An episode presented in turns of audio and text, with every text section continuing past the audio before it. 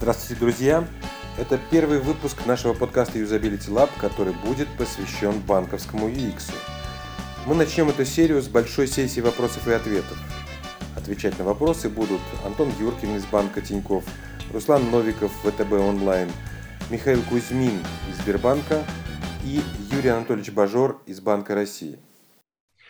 Коллеги, здравствуйте! Давайте начнем знакомиться. Антон, мы с вами знакомы по рейтингу ИП. Виделись именно там, на этом мероприятии, вручали вам такой стеклянный шар э, за достижения в области обслуживания индивидуальных предпринимателей. Расскажите о себе. Все так. Всем здрасте, меня зовут Антон. Я в Тинькофф работаю в Тинькофф бизнесе. Мы делаем продукты для предпринимателей. И в этом направлении отвечаю за интерфейсы вот, то есть э, я к UX имею отношение не такое, как дизайнер или UX-проектировщики, но это тоже входит во фронт работ, потому что является очень важной частью всей работы вообще всего направления интерфейсов для наших клиентов. Ну вот вкратце, наверное, так. Вот. Меня сюда позвали, я первый раз пришел, посмотрел, я думаю, есть что ответить.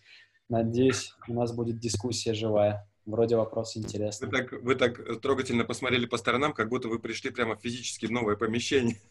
Да, да нет, у меня тут просто у соседей день электродрели или там день О, да. или... Они выполняют свою функцию настоящих дружных соседей. Да. А, Руслан Новиков, еще один наш новый, э, новый спикер. Руслан из ВТБ. Руслан, расскажите о себе. Да, всем привет. Я в ВТБ э, почти полтора года. А, отвечаю за интернет-банк ВТБ онлайн для физических лиц. Вот, и у меня в команде все, что связано с Customer Journey, все, что связано с дизайн-системой, библиотек компонентов, ну и, в принципе, видение там, канала как такового. Здорово. А, Михаил э, Кузьмин, мы с Михаилом знакомы, мы делали с ним интервью. А, Михаил, э, тебя, наверное, многие участники знают, поскольку ты у нас уже выступал, но вдруг у нас состав обновился. Расскажи, пожалуйста, для них, чем ты занимаешься. Добрый день. Э, я в Сбербанке занимаюсь цифровой доступностью. Это, если вкратце объяснить, это доступность э, удаленных каналов обслуживания для незрячих пользователей. Э, это и для физических лиц, и для юридических лиц, это Сбербанк Бизнес Онлайн – также мы сейчас активно работаем с компаниями экосистемы, тоже несем туда принципы и идеалы цифровой доступности. Но она может быть не только для незрячих, может быть также для э, неслышащих, ну и других категорий вот, клиентов с инвалидностью. Ну, слушайте, если вы еще и по, по экосистеме пойдете, э, их приводить в состояние доступное для людей с ограниченными возможностями, это будет, конечно, очень большое влияние на интернет-ресурсы учитывая размеры э, и планы Сбербанка. Ну что ж, сегодня спасибо вам, э, друзья, мы очень рады, что вы с нами. Э, мы начинаем тогда отвечать на вопросы. Эти вопросы, по которым, с которых мы сегодня начнем, они были нам присланы ранее на, на других вебинарах – мы посчитали их интересными обсудить более в расширенной версии, потому что тогда ситуативно мы, возможно, очень скомканно на них ответили. Наши спикеры даже отметили те вопросы, которые для них являются интересными, предпочтительными. И прежде чем вот совсем перейти к этой части, у нас, как всегда, заготовлены опросы нашей аудитории. Пока нас не очень много, 19 участников смотрят в Zoom и 22 в YouTube, но тем не менее, просто чтобы, чтобы мы с вами вместе познакомились, у нас первый опрос связан с тем, какое, какое вы имеете отношение к UX, а, э, руководители вы UX-ерами, есть ли в вашем, в, в вашем подчинении UX-еры. Для тех, кто не хочет э, проходить опрос, мы такую опцию внизу предусмотрели, пропустить опрос. Это нужно мне для того, чтобы понимать, что большая часть аудитории проголосовала, я вижу процент ответов, чтобы понимать, в какой момент его завершить и предоставить вам результаты голосования – да, и эта опция Лена сработала. У нас есть э, уже несколько участников, которые выбрали пропустить опрос. Аудитория у нас смешанная, в том числе есть по прошлым э, э, вебинарам, мы знаем, что здесь есть интеграторы, разработчики банковского ПО, то есть есть не только сотрудники банков. Ну что, у нас уже 72% и голосование идет. Давайте дождемся 80, такой порог выберем. Вот, 80. Мы прошли порог 80% я завершаю опрос и посмотрим на его результаты. Я сейчас его транслирую всем. Ну, э, пропускающих смотреть не будем. Но, в общем, у нас есть шесть человек, которые управляют небольшой группой от одного до пяти. И следующий по распространенности вопрос – это одиночные специалисты, которые, которые не имеют в подчинениях людей. Но есть и два крутых человека, у которых там по 50 и 20 э, людей в управлении. Спасибо, э, друзья, за ваши ответы. И мы пойдем -то теперь на вопросы будем отвечать мы.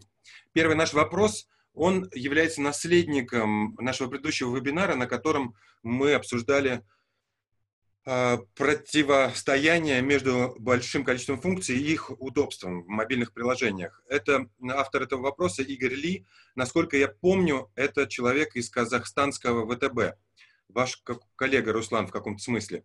Какие самые востребованные функции в интернет и мобильном банке? Зачем инвестировать в невостребованные? Может лучше повышать юзабельность самых важных? Антон и Руслан, кто из вас начнет? Ну, я тут не знаю. Тиньков First будет. Mobile First и Тиньков First, да? Ну, давайте так, хорошо. Давай.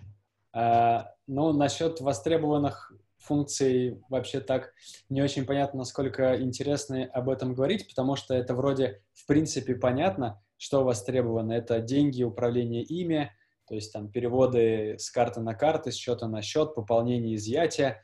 Это управление финансовыми продуктами, кредиты, депозиты и так далее. Очевидно, чат, где можно решить свои вопросы – там, тарифы, настройки. Вот, ну, такой базовый набор, который в онлайне уже давно реализовали все или практически все. Вот. Тут, мне кажется, как раз более интересная тема — это вот эти самые, как автор вопроса их назвал, невостребованные функции. То есть тут, во-первых, хочется понять, что значит невостребованность. Вот. Это значит, что мы действительно уверены, что клиентам это не нужно. Или мы просто что-то плохо сделали, не доработали, не дожали, и поэтому этим мало пользуются. Вот. Это во-первых. А во-вторых, нужно еще понимать, ну, приоритизировать задачи, понимая не только востребованность в моменте, но и, в принципе, вектор, куда мы двигаемся. То есть вот какой-нибудь пример с потолка. Сделать, например, в приложении банковском возможность купить билеты на самолет. Вряд ли эта функция будет востребованная в самом начале, ну, потому что это непривычно, потому что у пользователей сформирован уже паттерн выбирать билеты на каких-то сайтах, типа Aviasales и так далее.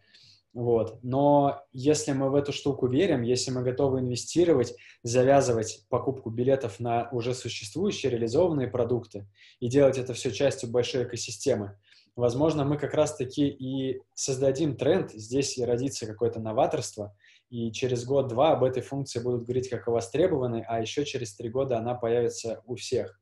Вот, поэтому не думаю, что стоит выбор между тем, что э, чтобы делать новые вещи, там, открывать какие-то новые горизонты или улучшать удобство старых.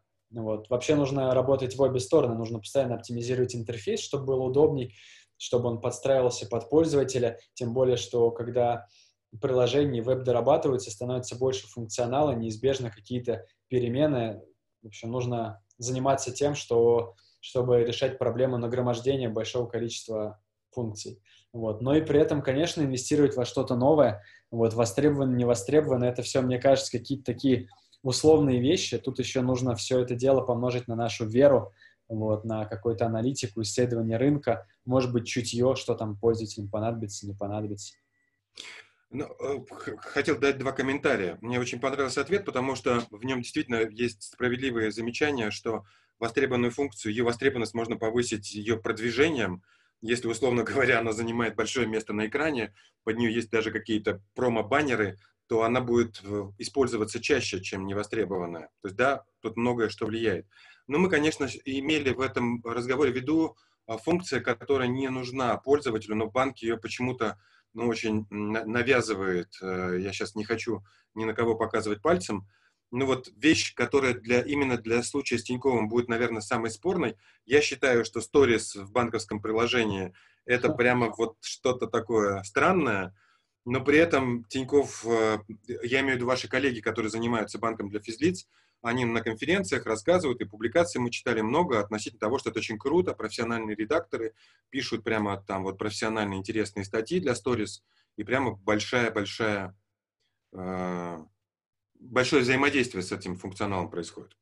Да я больше скажу, мы его и в приложение для юрлиц недавно затащили. вот.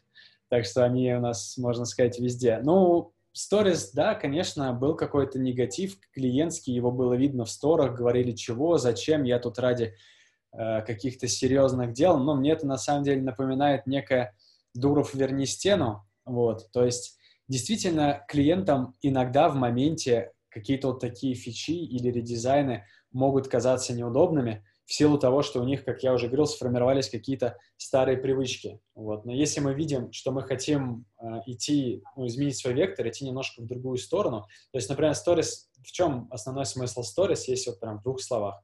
Коммуникация с клиентом.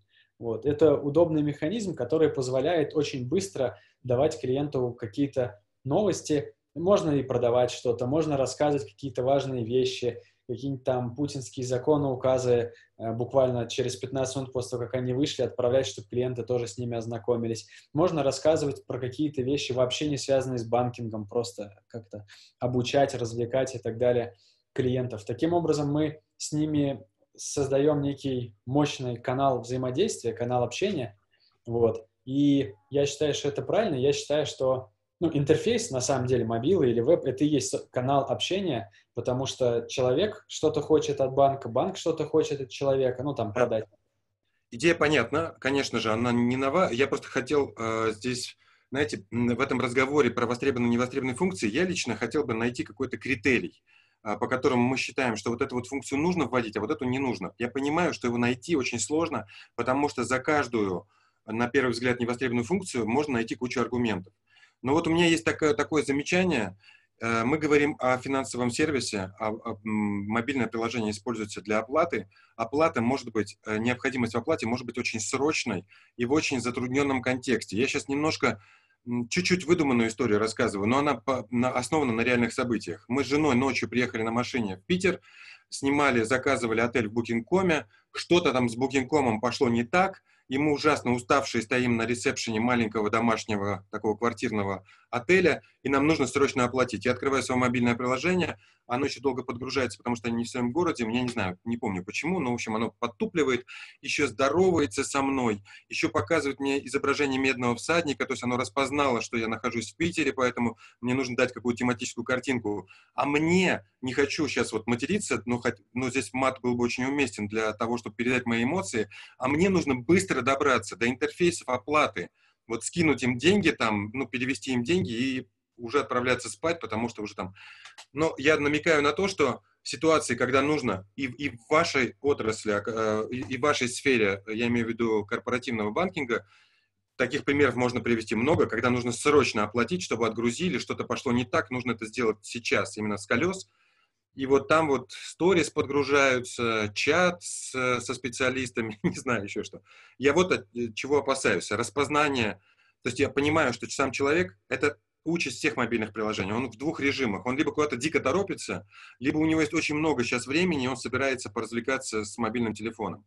И в зависимости от этого состояния мы должны как-то давать или не давать ему дополнительный контент. Я думаю, что мое замечание скорее риторическое. Ну, понятно, что, наверное, сейчас на него ответа нет. Руслан, вы хотели бы, чтобы... Э, во-первых, я хотел вам передать приветы нам в YouTube Алекс... Андрей Южанов и Алексей пишут вам, что вы красавчик и что вы коллега. Я думаю, это ваши, ваши знакомые, они вам передают приветы. Хотели бы добавить что-нибудь про востребованные, невостребованные функции? Вы ближе к физлицам. Там эта проблема еще сложнее, мне кажется. Да, ну самое, ну здесь на самом деле нужно и отталкиваться в первую очередь от позиционирования банка, то есть кто ваш клиент, да, потому что все-таки никто не исключает того, что основная там категория клиентов, она формируется исходя из зарплатников, поэтому нужно понять, кто ваши зарплатники, какой-то сегмент и что им в первую очередь нужно. Да, если мы, грубо говорим о том, что у нас наибольшая часть клиентов это, да, когда нет сегментирования, это, например, там МВД, то логично, что им сторис как бы тяжело зайдет, им э, важно заплатить и переводить. Но, конечно, в первую очередь, э, самые важные функции первостепенные у банка – это платежи и переводы.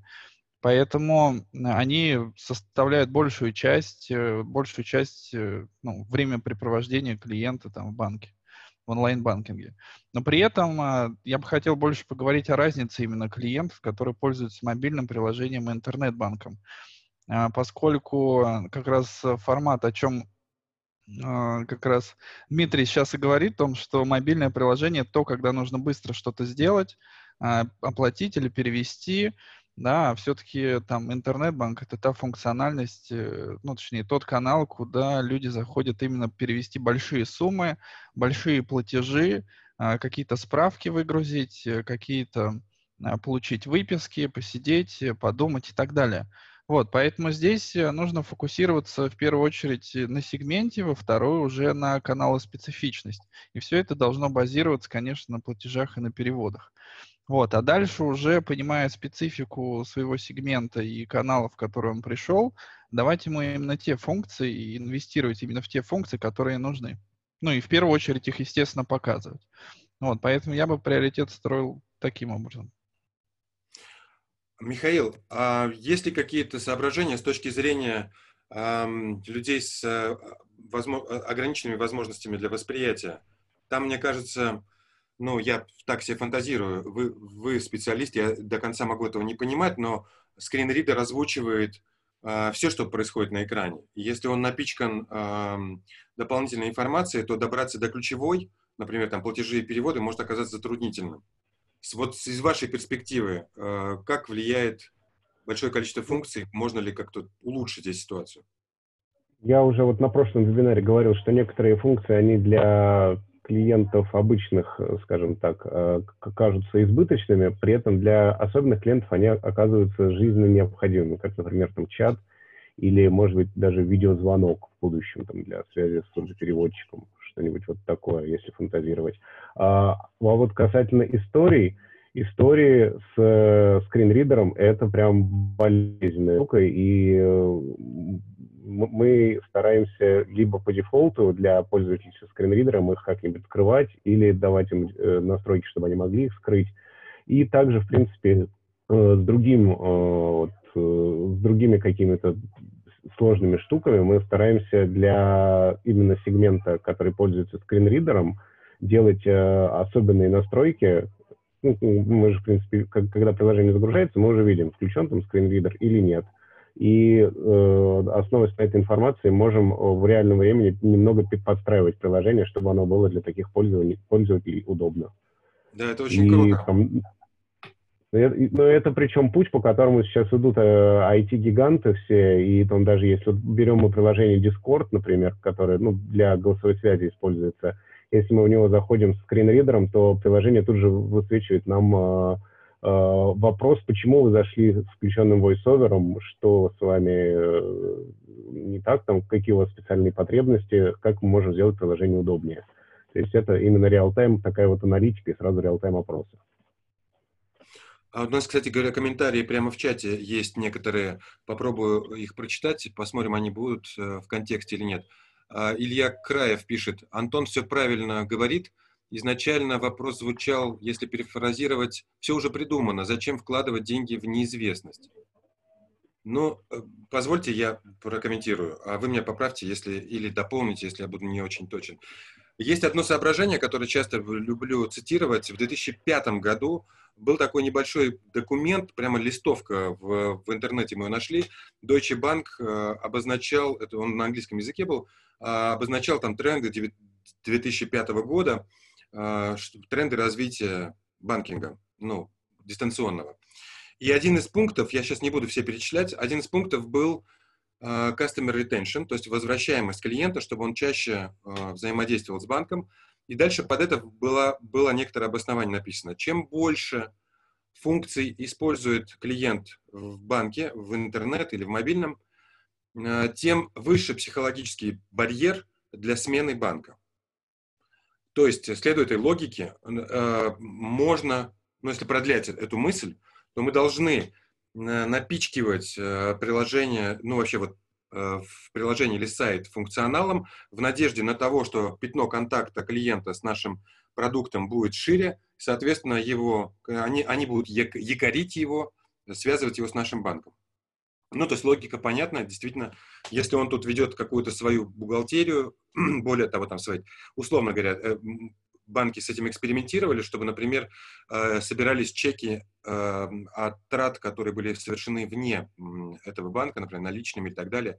Если человек собирает историю своих финансовых операций, а банк ее как-то красиво анализирует, дает, дает ему советы, то по, э, расстаться с таким банком будет очень сложно, потому что там твои данные лежат, которые ты еще и ручками туда занес.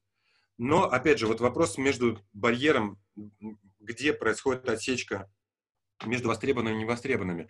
И один из вопросов, э, он следующий, и он тоже, честно говоря, от Игоря Ли, но он просто прямо вот хорошо раскрывает эту тему. А что делать в условиях, когда банк ограничен в ресурсах? Финансовые или труд трудовые, у него мало времени, и при этом он сильно отстает в развитии по сравнению с конкурентами. Э, какая стратегия будет лучше? Первый вариант – внедрить базовый функционал быстро, а затем повышать юзабельность. Второй – все равно потратиться на внедрение высококлассного продукта, интернет-банка или мобильного приложения.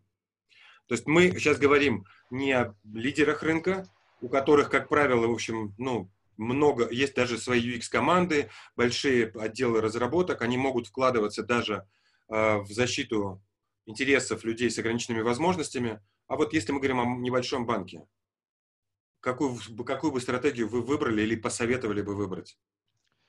Можно я отвечу? Да.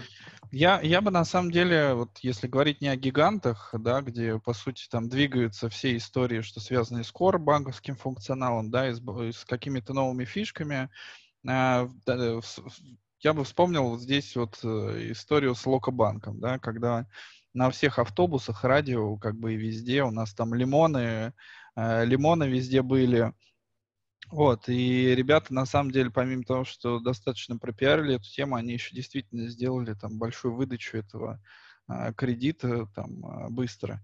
Вот, поэтому фишки нужны, они должны якорить.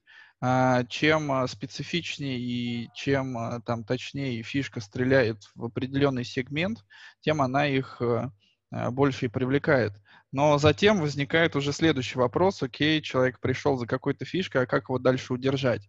Вот, и вот на этом этапе уже э, снова, снова восстанавливаются и в приоритете все те задачи, которые были по core-функционалу, который есть в онлайн-банкинге. Вот, поэтому фишки абсолютно нужны, надо тратиться, иначе, иначе не будет хватать денег и на доработки текущего, текущего функционала, который есть.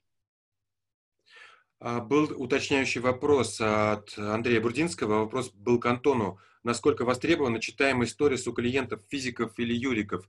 А, здесь кто-то... А, Антон, Антон даже да, дал письменный да, ответ. Я просто не думал, что писать, не писать. Но я могу устно. Нет, вы, вы, вы, вы все правильно сделали. А, кстати, хотел просто привлечь внимание наших слушателей. Если кто-то первый раз, внизу есть кнопка «Вопросы и ответы». Пожалуйста, пишите туда свои вопросы и голосуйте за а, ответы коллег, вопросы коллег. Там есть такой, такой функционал. Антон, вы хотели зачитать ответ? Чтобы он просто ютубером еще был услышан. А, ну да, в общем, физики у них есть а, какой-то сегмент ребят, которые не то что смотрят сторис, они, можно сказать, сидят на них, то есть смотрят регулярно, вот, их меньше, там, трети пользователей, вот, но для них это, это как раз, наверное, и будет одним из якорей, потому что они постоянно в эту штуку возвращаются, если у кого-то из конкурентов старей нет, или мы их отключим, то возникнет какое-то пустое место. Вот. А, то есть они уже свою потребность не удовлетворят. И, в принципе, есть клиенты, которые заходят с разной регулярностью. Вот. Там кто-то может зайти совсем редко. А, вот. У нас есть некоторые сторис, которые показываются на весь экран, и там вообще нельзя ее не увидеть. Вот. Но в целом охват большой э, тех, кто хотя бы там раз в месяц зайдет. Вот. Ну, еще и на нашу базу там миллионы клиентов физиков, вот, цифра получается совсем внушительная. И на самом деле тут, наверное, даже главное не процент клиентов и не абсолютное количество клиентов. Вот, если мы говорим о каналах коммуникации, наверное, основное это сравнение этих каналов с, с остальными. То есть если мы решили, что мы хотим с клиентами общаться, хотим, чтобы информация была не от них, когда они кнопкой говорят «я хочу», а и от нас, когда мы говорим, не хочешь ли ты и так далее. Если мы решили, что мы так хотим, то что использовать? Имейлы, их никто не читает, они уже скоро умрут. смс там только текст, несколько символов и все. А, звонить и мучить клиента со всякой ерундой, это никто не любит, это все больше и больше становится мовитоном. А Stories — это удобный интерактивный формат со всякими там шарингами и так далее, поэтому ну, среди каналов внешней коммуникации им просто нет равных. Ну, вот. А насчет э, у Юриков мы только-только запустили. Юрики — это все-таки несколько, может быть, другой народ, э, может быть, более серьезный и так далее, и у них вряд ли есть сейчас такие лайфстайловые привычки, как у клиентов-физиков, то есть вряд ли они относятся к банкингу, как относятся сейчас физики, сторис посмотреть, билетик в кино купить и так далее. Ну вот, посмотрим, что будет. Как я сказал, сторис мы только запустили, цифры собираем. Вот, но, в общем, даже если цифры нас расстроят, мы считаем, что у этой штуки все равно есть потенциал, и будем ее развивать, пока не поймем, что все. Ну, либо пока она не покажет себя как крутой канал, собственно, мы все ждем именно второго. У нас есть активная слушательница Алина Авдонина. Она нам и прислала несколько вопросов, и прямо сейчас в, вот в этом блоке вопросы-ответы написала вопрос, который набрал 7 голосов, 7 лайков. Я его зачитаю, он пока вот, он достаточно контекстный. А как насчет полностью гибкого интерфейса в мобильном банке? Э, например, про страницу Home в самом приложении. Страницу Home в iOS мы можем настраивать как хотим, закреплять иконки, часто используем приложения, там в разные места засовывать, в том числе нижнюю панель. А почему в случае с мобильным приложением банка банк решает за самого пользователя? Почему не дать э, пользователю перефигачить весь, э, весь десктоп, э, экран в мобильном приложении и пользоваться так, как хочет? Что вы думаете насчет кастомизации, точнее, это не кастомизация, а настройка виджетов? Настройка и сами виджеты – это очень крутая тема на самом деле, да, но это уже следующий этап развития, в принципе, архитектуры самого приложения, архитектуры там а, бэкэнда IT. И, ну, всегда эта задача, она на самом деле идет после того, как нужно коровые какие-то функциональности сделать. Вот, и ну, сейчас такую попытку делают некоторые банки, э, там, в том числе и там и Тинькофф, и Сбер, когда они вот, вот по часто э, по переводимым, ну, клиентам, которым ты часто переводишь, они, по сути, э, платеж тебе показывает, что ты очень часто платишь, поэтому, может быть, ты снова хочешь сюда перевести.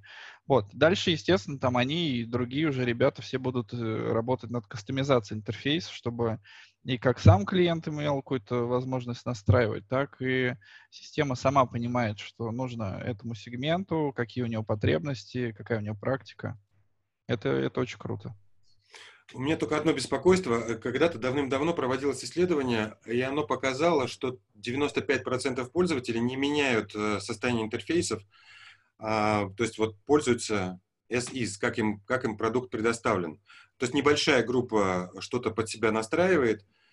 И если э, настройка очень легкая, следующая мысль, а такая опасение, пользователь может случайно поменять порядок виджетов, не понять, как он это сделал, как ему вернуть все обратно, и потом будет сеть страдать и будет ругать э, поставщика этого продукта, потому что утратил возможность что-либо делать.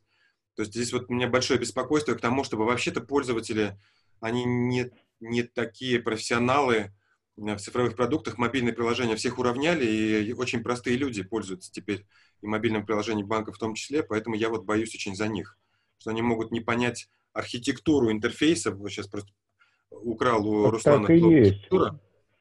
Так и есть. Я вот добавлю, что вот в Сбере, не знаю, а, телефон, виртуальный фон его убивает. Э, есть уже настройки главного экрана, но им действительно пока пользуется не так много человек. А, а вот касательно сложности мобильных приложений, сейчас мы с этим сталкиваемся в нашем сегменте тоже, потому что в него входят э, помимо незрячих еще пожилые люди, различные с, с ментальными нарушениями. А, и вот видно, что у пожилых людей проблемы даже с базовым функционалом каких-нибудь автоплатежей или оплаты с введением показателей счетчика. То есть из-за того, что им некому рассказать о том, что это можно просто сделать в мобильном приложении, деньги никуда не пропадут и там э, не исчезнут. Им в результате психологически спокойнее сходить до банкомата, снять кэш, прийти на почту и в почте заполнить эти огромные просто платежки и оплатить, потому что все будет на бумажке и будет даже сохранен чек. Вот тут вот есть такой прям большой психологический барьер в использовании удаленных каналов. Угу. А, к слову говоря, просто сейчас обращаюсь к коллегам, там спрашивают, а, уже дали ссылку, в YouTube спрашивают, как подключиться к Zoom. А, мои коллеги уже а, отправили туда ссылку. А, что ж, дальше пойдем по вопросам, которые нам присылали ранее. А, следующий вопрос, он касается, наверное, а, ну вот, а, Антон хотел прокомментировать вопрос такой, вырванный из контекста. Кстати, Илья Краев, который его задавал на прошлых вебинарах, он был а, он сейчас здесь присутствует. Судя по Рокету, не пошли ли некоторые банки на оверфичи? Вот такой вопрос. Не считаем ли мы, кто, кто пользуется Рокетом, кто из, изучал его судьбу? Уже, уже никто не пользуется Рокетом. Ну, Я, кстати, пользовался Рокетом. Вот. Ну, так, мне просто было интересно потыкаться. Вот. Ну, насчет овер, я бы не согласился с самой вот этой вот приставкой over, вот, то есть, что это значит? Классический банкинг в том виде, в котором к нему все уже привыкли, и, ну, давно, и многие уже отвыкают, вот, он, все говорят, я с этим полностью согласен, что он скоро умрет, все идут в экосистемы, вот, и поэтому, ну, то есть, реализовали мы в приложении физиков покупки, покупку билетов в кино. Кажется ли правильным, то есть вначале, наверное, это могло показаться оверфичой, потому что все привыкли заходить там на кассир или куда-то, что-то делать, а так, если подумать, когда уже время прошло, когда сам воспользовался, ведь это же очень логично. Зашел в одно место, очень легко в пару кликов купил билет, потом взял туда же, в этом же месте, у меня появился QR, мне, в принципе, почтовое приложение для этого не нужно, не нужно там куда-то заходить, что-то и так далее. Вот. И еще оплату, если с друзьями пошел, оплату разделил, прям в операции кнопку нажал и запросил у них деньги. И калькулятор тоже не нужен, чтобы считать, сколько там будет 1128 рублей на трех человек. Вот. Овер ли это фича? Ну, я бы не сказал, что на овер. Это не классический банкинг, это действительно уже э, тот случай, когда цифровой продукт, в данном случае мобилка, сильно вышла за пределы того, что от нее ждали, вот, и формирует у пользователя новые привычки, что удобно все держать в одном месте, все вот финансовые вещи и так далее. Вот. То же самое в сегменте SME. Было классическое расчетно-кассовое обслуживание, все к нему привыкли и так далее, а потом мы в Тинькофф бизнесе сделали бухгалтерию вот, онлайн. Это был такой прорывной фичой, ну то есть понятно, что для каких-то тяжелых организаций, там нужен целый штат специалистов, сложное ПО и так далее, но для простых ИПшников почему здесь же в, соседнем, в соседней буквально вкладочке не тыкнуть пару кнопочек и не рассчитаться с государством. Вот. Сейчас, если посмотреть на рынок э, банков для бизнеса, бухгалтерия есть уже практически у всех. Вот. Сейчас уже начали дорабатывать, э, там, мы сделали конструктор сайтов, Сбер сделал недавно там было столько сервисов, я читал, что, что в общем, я, я читал, мне кажется, полчаса о том, какое там большое количество всего, там какие-то командировки даже были и так далее. Вот. Овер ли этой? Нет, потому что одно дело дать клиенту возможность совершать классические операции, другое дело дать возможность дать ему помощь в бизнесе, автоматизировать его какие-то действия, чтобы он не тратил время на ерунду, подсказать ему, помочь, дать какой-то классный бесплатный продукт, который вообще к банкингу не относится, вот, но позволит ему, собственно, в том, что он делает, как-то преуспеть и так далее. Увеличится лояльность клиента, очевидно. Понятно, что здесь уже другой рынок, другие игроки. Если мы говорим про ту же бухгалтерию, то это уже далеко не голубой океан, есть куча крупных компаний и так далее, но здесь фишка в том, чтобы найти свой сегмент, для кого мы конкретно это делаем, или, или использовать это как канал привлечения, например, понимая, что мы не можем соревноваться с какими-то Эльбой и контуром, к примеру, я говорю, просто завлекать этим клиентов. Поэтому с овер я не согласен. Я считаю, что все это нужно, и нужно пробовать, ошибаться, и гораздо правильнее сделать 100 сервисов и понять, что там 30 не нужны, вот, чем сделать 20 сервисов, а в это время конкуренты сделают еще 30 крутых, все пользователи начнут ими пользоваться, а мы будем просто догонять. В комментариях передает привет Михаилу Кузьмину, это тоже всем известный человек Алексей Любимов, а, передает спасибо Сбербанку за работу с людьми, а, у которых есть ограничения по здоровью и по восприятию. И так, тогда, уж сразу хочу слово передать Михаилу. Здесь вопрос, а, он такой для меня странный. Не решает ли все вопросы слепых авиар? А VR это же голосовой, голосовая связь, там где ты на кнопки нажимаешь. Зачем вообще слепым мобильное приложение? Андрей Сазонов. Я тоже был довольно удивлен этим вопросом, когда читал, потому что, во-первых, это совершенно разные каналы, у них э, разная, мне кажется, даже и целевая аудитория, и разные возможности просто в этих каналах. То есть мобильное не, не, не знаю, чем они похожи, разве что тем, что ну, с помощью телефона как-то а, активируется. А, в Сбербанке мы для части клиентов этот голосовой IVR даже отключаем для части вот, ну, особенных клиентов, а, потому что не всегда у них есть возможность э, произнести, ну, произнести какие-то э, вещи словами. То есть, может быть, под IVR имелся в виду голосовой интерфейс, когда э, пользователь незрячий может что-то голосом сказать приложению, и приложение выполнит перевод. Э, ну, тут так, такой функциональности э, прям полноценной пока что нету. Э, есть определенные эксперименты в, в эту сторону, но вот э, прям полноценного голосового интерфейса пока не, не, не сделано. Хотя я знаю, вот э, потенциальный участник э, вебинара э, Юрий Бажор из Центрального банка, ему очень нравится голосовой интерфейс, и он вот активный прям сторонник. А приложение для незрячих адаптированное, это, ну, тоже вот зачастую приходится объяснять довольно примитивную вещь, что вот когда у сайта или у приложения какой-то там не очень хороший дизайн или немного некорректная верстка, то визуально, визуальный пользовательский опыт, он, ну, получается немного такой э, неприятный, может быть, или немного затруднено что-то сделать, перевести деньги там или посмотреть баланс. А когда в приложении нет э, разметки для экранного диктора, ну, для, для скринридера, или хотя бы даже одна кнопка не озвучена, то незрячий пользователь в принципе не может э, ничего сделать в приложении. То есть у, у, у него э, вот банковская среда, удаленный канал становится не, не немного недоступна, а абсолютно сразу недоступна. И это получается, можно даже сказать такое страшное слово, как ущемление в правах таких вот клиентов. И поэтому наша позиция такая, что э, все сервисы в, в, в интернет-среде должны быть доступны хотя бы в каком-то, может быть, минимуме Спасибо, Михаил. У нас прошло примерно половина нашего вебинара. Я хотел бы сделать такую маленькую отбивку, а, задать конъюнктурный вопрос а, аудитории. А, как вы вообще сейчас работаете на удаленке? Планируете ли вы ходить в офис? Разные банки объявили разные сроки возвращения людей в офис. При этом кажется, что UX это, ну, как и люди вообще связанные с цифрой, они могут работать, оставаться дома.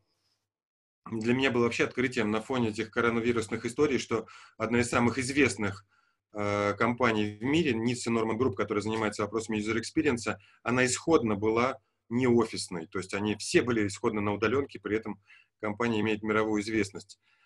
Но э, люди отвечают, сейчас примерно 64% проголосовало. Я потом зачитаю для ютуберов э, основные ответы.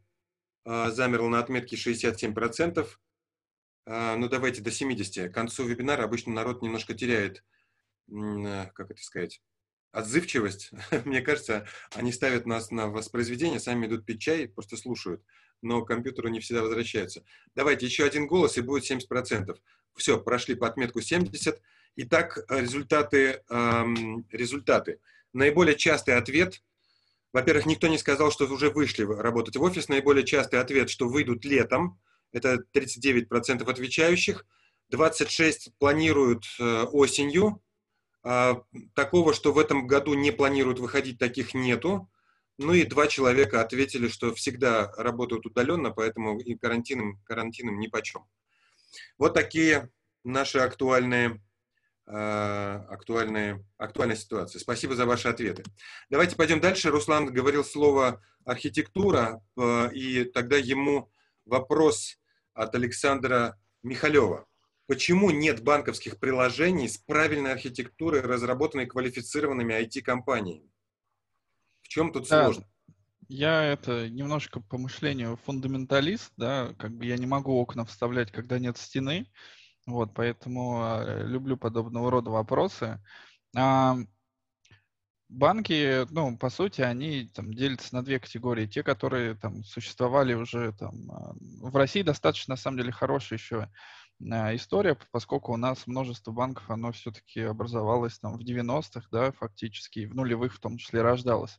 Вот, поэтому архитектура все-таки российского банкинга изначально, она не такая старая, как это есть э, там в Европе или же там а, а, в Северной Америке, да, в Южной, вот, потому что там вообще все очень грустно, там работают системы еще 80-х годов, и все вот это преобразование, оно происходит очень тяжело, муторно, долго и очень дорого, да.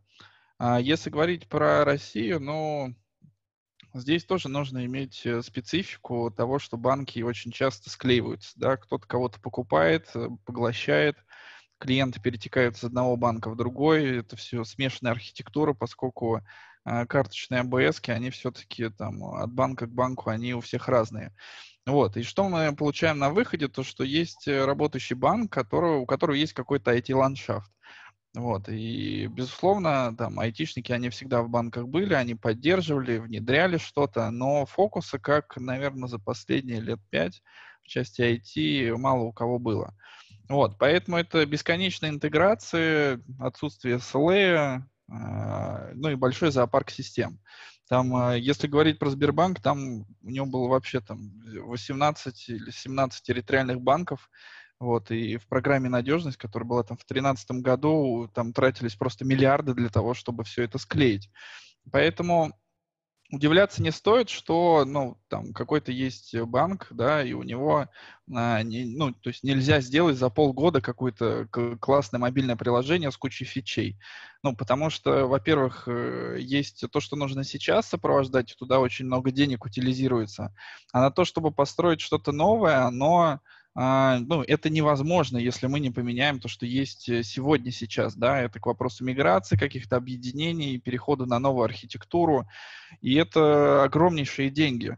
Вот, и э, прикручивать классную фичу, пусть даже, да, там, например, речь у нас заходила про Stories, э, прикручивать эту фичу, фичу к, Legacy, который там есть у большинства банков, ну, Э, как бы так не работает, да, это вот будет как раз э, ситуация, когда нужно будет войти в приложение, а у тебя грузится как бы вместе со сторисами и платежи, и там и переводы, и все остальное.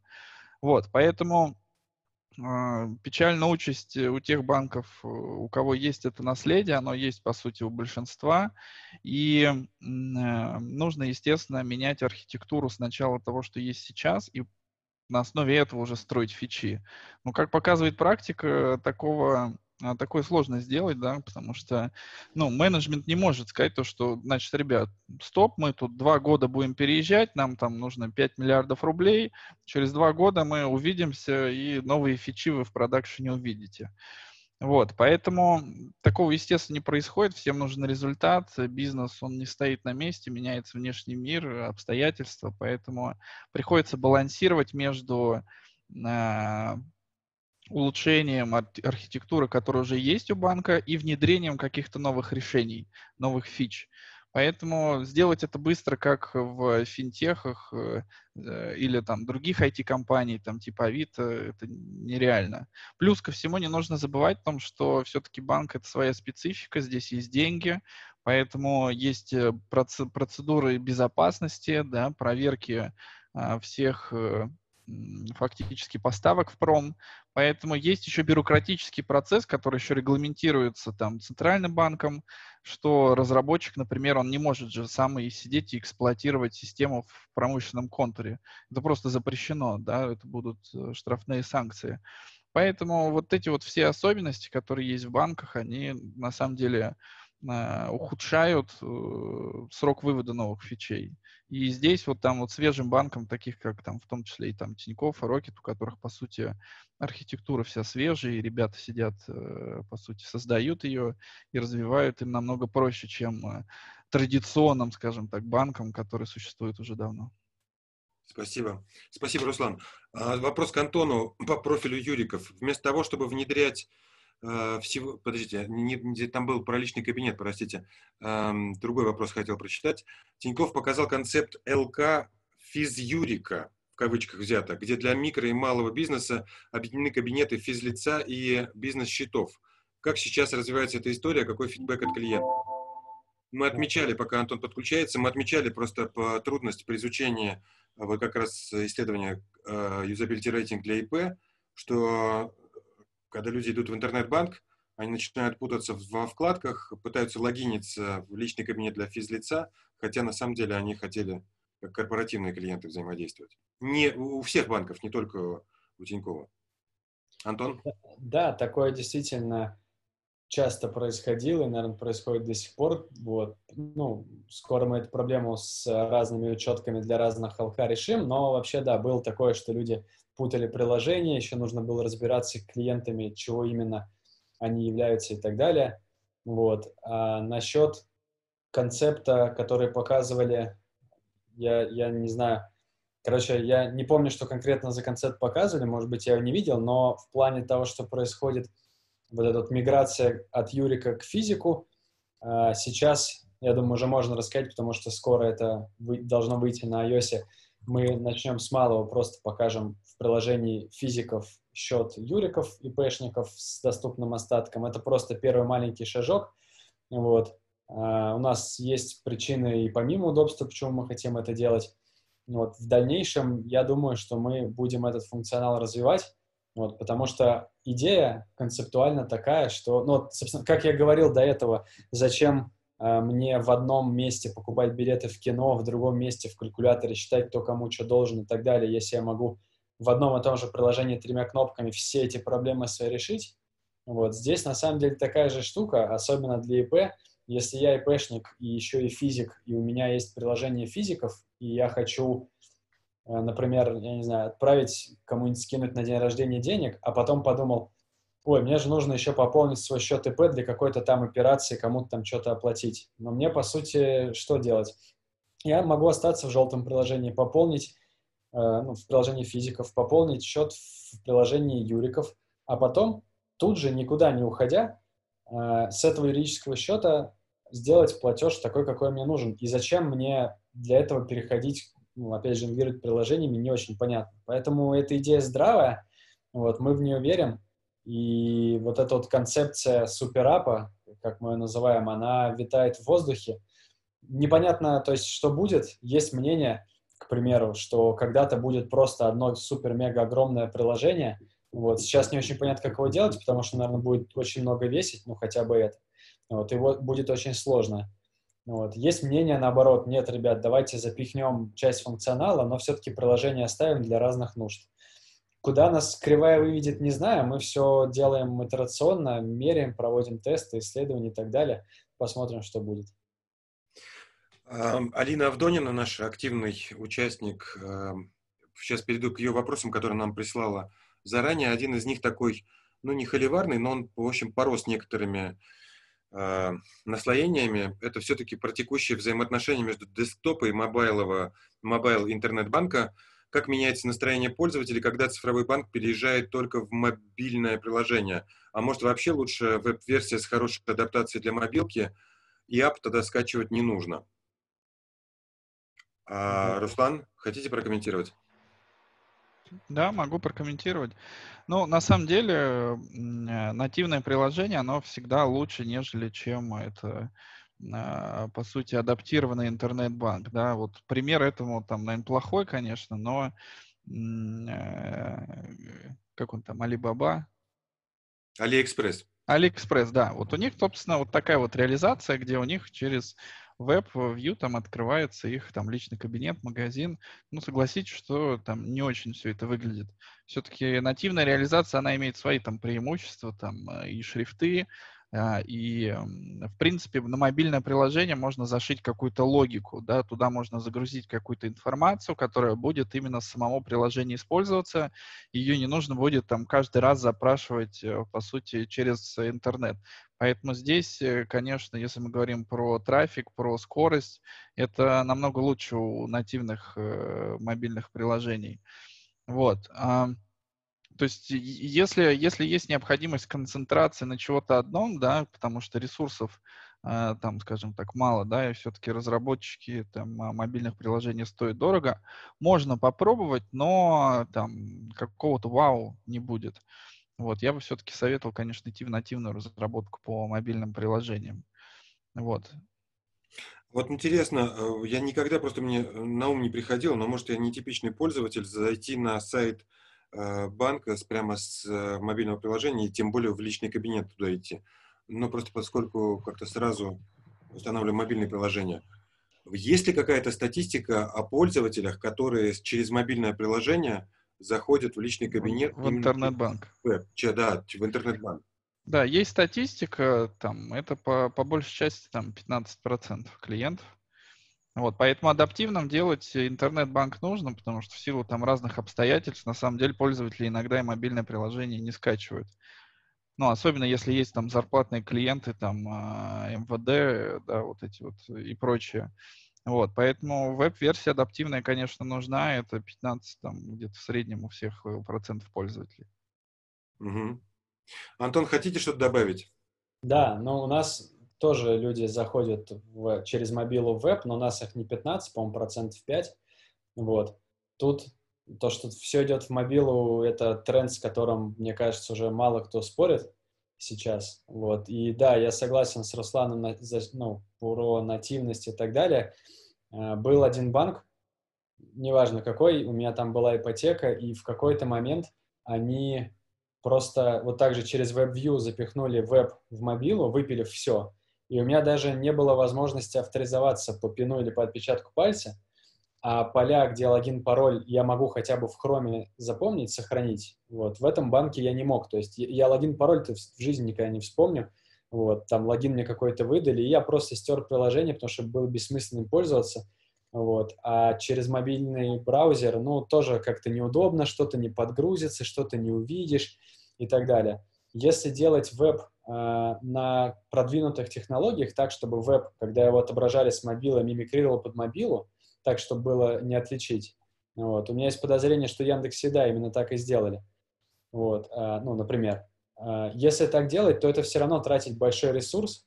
В данном случае веб-разработчиков это верстка и так далее. Вот. И, в общем-то, не очень понятно, зачем это нужно. Единственное, что вот есть нюанс, это что касается заявочных процессов. Мне кажется, что самое такое может быть, важное место, где интерфейс должен быть адаптивный, это как раз на этапе подачи заявки, приложения документов и так далее. Почему? Потому что если я хочу стать клиентом какого-то банка, то, ну, я, по крайней мере, про себя говорю, думаю, что у многих так. Вряд ли я выберу какой-то один конкретный банк, скажу, о, класс, я вот только туда и ничего больше не хочу знать. Я выберу, например, из десяток банков, если мне нужна ипотека, и поскольку ждать не хочется, подам заявку в каждый из них. И просто буду ждать, когда они мне ответят, и как-то смотреть, где у меня более выгодные условия будут. Соответственно, для того, чтобы приложить необходимые документы, скачивать 10 приложений, но это как-то бессмысленно. Я просто буду это делать с телефона через мобильный браузер, пока я в метро еду, пока я зубы чищу. Вот здесь, мне кажется, адаптив прям сильно важен, потому что по своему опыту я с некоторыми банками таким вот образом как раз из-за ипотеки очень сильно мучился. Но делал все с мобила, потому что, ну, а когда мне этим заниматься? По улице иду и документы гружу. Алексей Любимов добавляет, что в мобильном приложении не весь функционал до сих пор э, реализован, кое-что остается доступным только в вебе, и поэтому, опять же, если уж человек оказался вот в том контексте, о котором вы, Антон, говорите, то есть он на бегу, там в такси, в самолете, ну, в самолете, наверное, совсем плохо, потому что там нет э, зачастую связи, э, вот, то тогда приходится и в интернет ходить тоже. Э, я бы сейчас бы немножко активировал Михаила. Э, вопрос, э, на который Михаил отметился, что мог бы подискутировать на нем, он звучит так. Я бы вообще расширил бы в дискуссию, но как вопрос сформулирован. Почему многие измеряют проблемы по наличию обращений?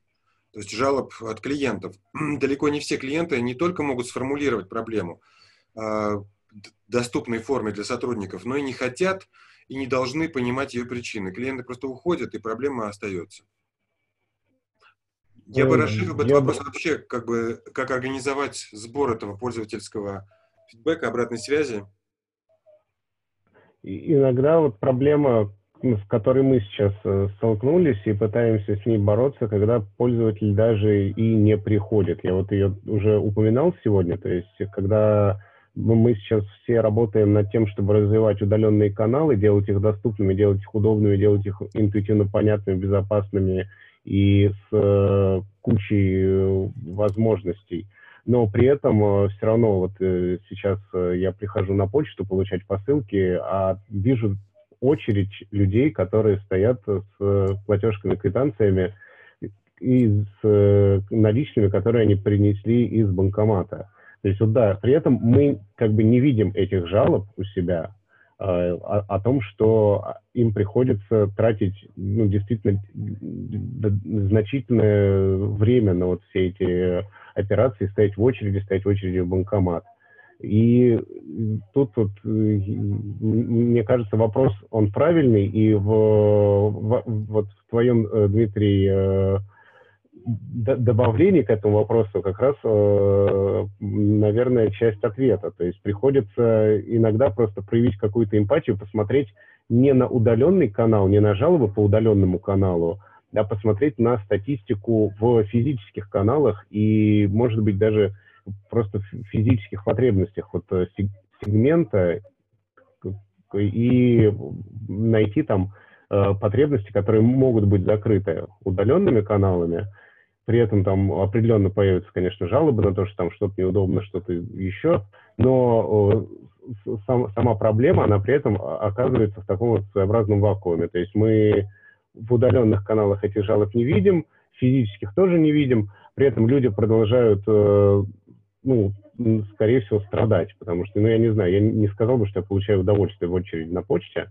э, но при этом вот этого вот пользовательского пути, который довольно болезненный, который, мне кажется, тратит много времени клиента, его ну, не видно, и, опять же, в жалобах и нигде.